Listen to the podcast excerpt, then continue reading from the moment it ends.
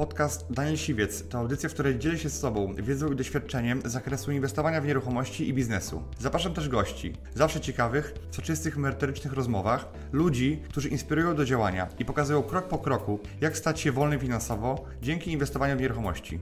Posłuchaj ich historii, zastosuj modele działania, wykorzystuj narzędzia i uzyskuj podobne rezultaty.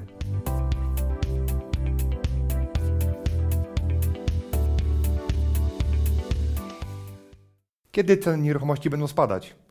Co COVID nawyprawiał na rynku nieruchomości? Czy mamy bańkę na rynku mieszkań? Czy warto teraz kupić mieszkanie, czy wstrzymać się do przyszłości? Nazywam się Daniel Siwiec. Jestem inwestorem na rynku nieruchomości, deweloperem i hurtowo obracam mieszkaniami. Zajmuję się tym od 10 lat. Nagrywam ten film, żeby powiedzieć Wam, jak rynek nieruchomości reaguje na pandemię i jak w tej sytuacji może się zachować. Myślisz nad kupnem mieszkania? Chcesz kupić mieszkanie pod wynajem dla siebie? Koniecznie obejrzyj moją analizę. Polacy wycofali 1 trzecią pieniędzy z lokat od lutego do grudnia 2020 roku.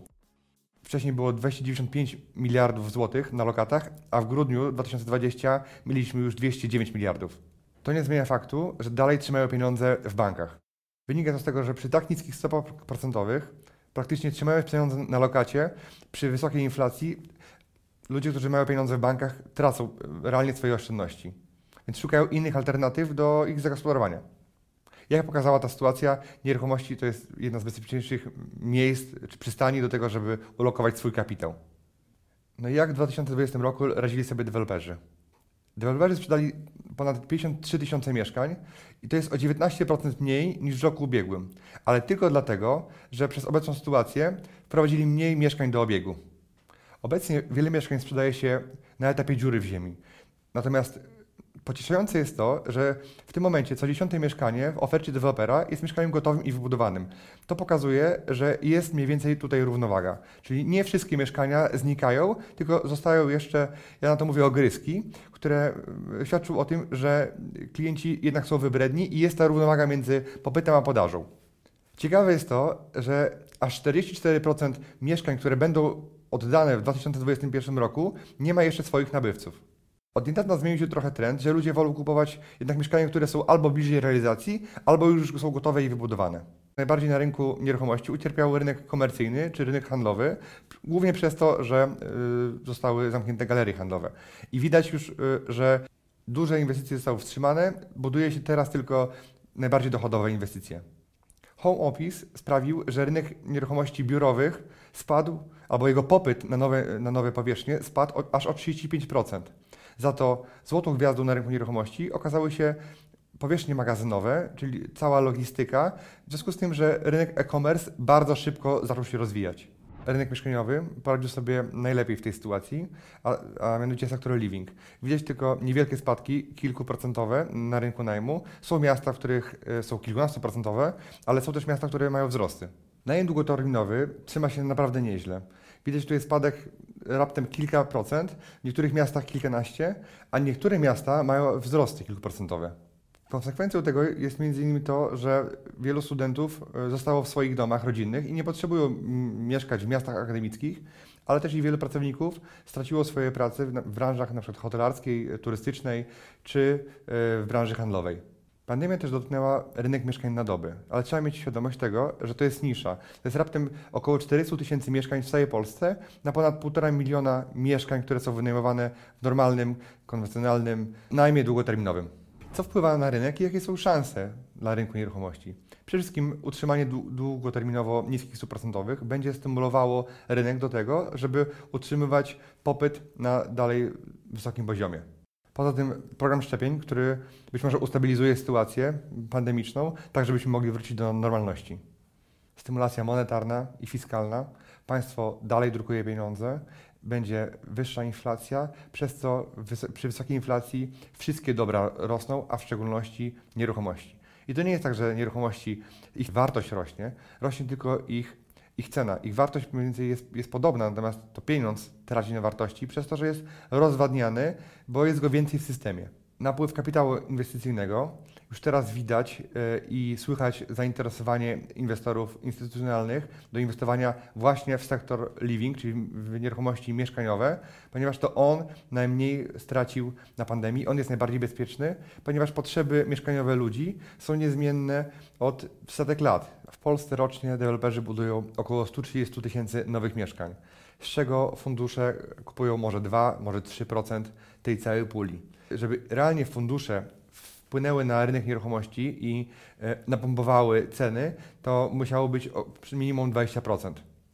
Fundusze to jest całkowicie inny target klienta. Oni kupują za nie swoje pieniądze na kilkadziesiąt lat i dla nich stopy, stopy zwrotu mogą sięgać nawet 2, 3, 4% i dalej będą zadowoleni.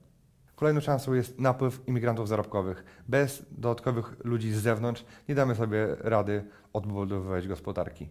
W tym momencie mamy naj, przez niskie stopy procentowe mamy najniższe w historii oprocentowanie kredytu. Czyli dług jest tak tani, że opłaca się brać kredyt, bo on jest tańszy od inflacji. Czyli biorąc dzisiaj kredyt na 2-3%, tak naprawdę finansuje nam go wzrost cen i inflacja. Ale mamy też zagrożenia na rynku nieruchomości. Na przykład pogorszenie się rynku pracy, nie będzie pracy, nie będzie płacy, nie będzie zdolności kredytowej, czyli pogorszy się sytuacja na rynku kredytowym, ale też w szczególności może się pogorszyć na niektórych branżach, branżach jak turystyka, jak hotelarstwo, ogólnie jak branża handlowa, jak usługi. Trzeba pamiętać, że w 2020 roku ceny mieszkań nie przestały rosnąć. One rosną trochę wolniej, ale dalej rosną. W ujęciu 12 miesięcy jest to około 10%. Rynek jest w tym momencie w okresie równowagi, czyli relacja tego, co jest na rynku, a tego, co się sprzedaje, jest naprawdę równoważna. Zmieniła się też struktura klienta. Wcześniej dużą grupą klientów byli inwestorzy, którzy kupują po to, żeby zarabiać na mieszkaniach, którzy kupują w celach spekulacyjnych, którzy chcą agresywnie zarabiać na najmie krótkoterminowym, a dzisiaj widać, że zmieniło się to tyle, że ludzie kupują mieszkania głównie w celach tezauracyjnych, czyli w, cele, w celu ochrony kapitału i swojego majątku. Na rynku pokazują się klienci, którzy nie muszą kupować wcale mieszkań, ale chcą gdzieś ulokować swoje środki, gdzie wcześniej się czaili, zastanawiali się, oglądali rynek, a dzisiaj zostali zmuszeni, e, jak zobaczyli, ile, jak ciężko zarabiają ich pieniądze, albo tracą inaczej na lokatach bankowych. W rzeczywistości aktywność inwestycyjna nawet wzrosła, ponieważ sektor living, czyli mieszkania, stał się jednym z bardziej odpornych na, na kryzys klas aktywów. Bardzo dobrze zaczęły się sprzedawać mieszkania właśnie inwestycyjne do 400 metrów, w których sami inwestorzy nie do końca chcieliby mieszkać. I dwa miasta, które mają najlepszą perspektywę na rynku inwestycyjnym, to jest Wrocław i Warszawa. W raporcie banku UBS, który od wielu lat analizuje ryzyko bańki na rynku nieruchomości na całym świecie, Warszawa jest trzecim krajem od końca jeżeli chodzi o ryzyko bańki na rynku nieruchomości. Czyli Warszawa świeci się na zielono przy bardzo małym ryzyku e, bańki, czyli e, analizując wiele czynników, jak popyt wewnętrzny, jak ceny, jak jakość gospodarki, rynek nieruchomości w Warszawie jest bardzo bezpieczny i ceny są stosunkowo niskie w stosunku do innych krajów Europy Zachodniej, kiedy tam już tak naprawdę świecą się na czerwono i widać, że jest ryzyko. To właśnie sprzedaż kredytów hipotecznych może spowodować, że banki odrobią swoje straty, bo to są dosyć bezpieczne produkty dla banku e, i opłacalne. Deweloperzy wprowadzili na rynek mniej mieszkań i będą wprowadzali mniej mieszkań, ponieważ również chcą ograniczyć ryzyko, ale chcą też zarabiać mimo wszystko podobne marże jak dotychczas. Więc możliwe, że spodziewać, że będzie dużo mniej mieszkań na rynku, ale niekoniecznie one będą, będą tańsze. To przez to też, że ciężej jest dzisiaj kupić grunt, bo jak się okazało, pandemia nie spodobała to, że nagle właściciele ziemscy wysprzedają majątki i grunty.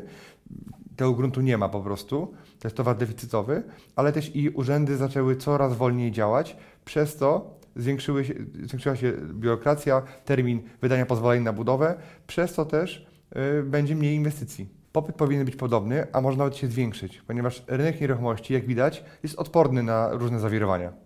Na rynku deweloperskim to nie konsumenci będą decydowali o tym, jak wiele mieszkań będzie powstawało i nowych inwestycji będzie wprowadzanych do, do obiegu, tylko właśnie urzędy i ich prędkość działania. Podsumowując, w przypadku masowego dodruku wszystkie dobra powinny wzrastać, czyli ceny aktywów i nieruchomości powinny iść w górę.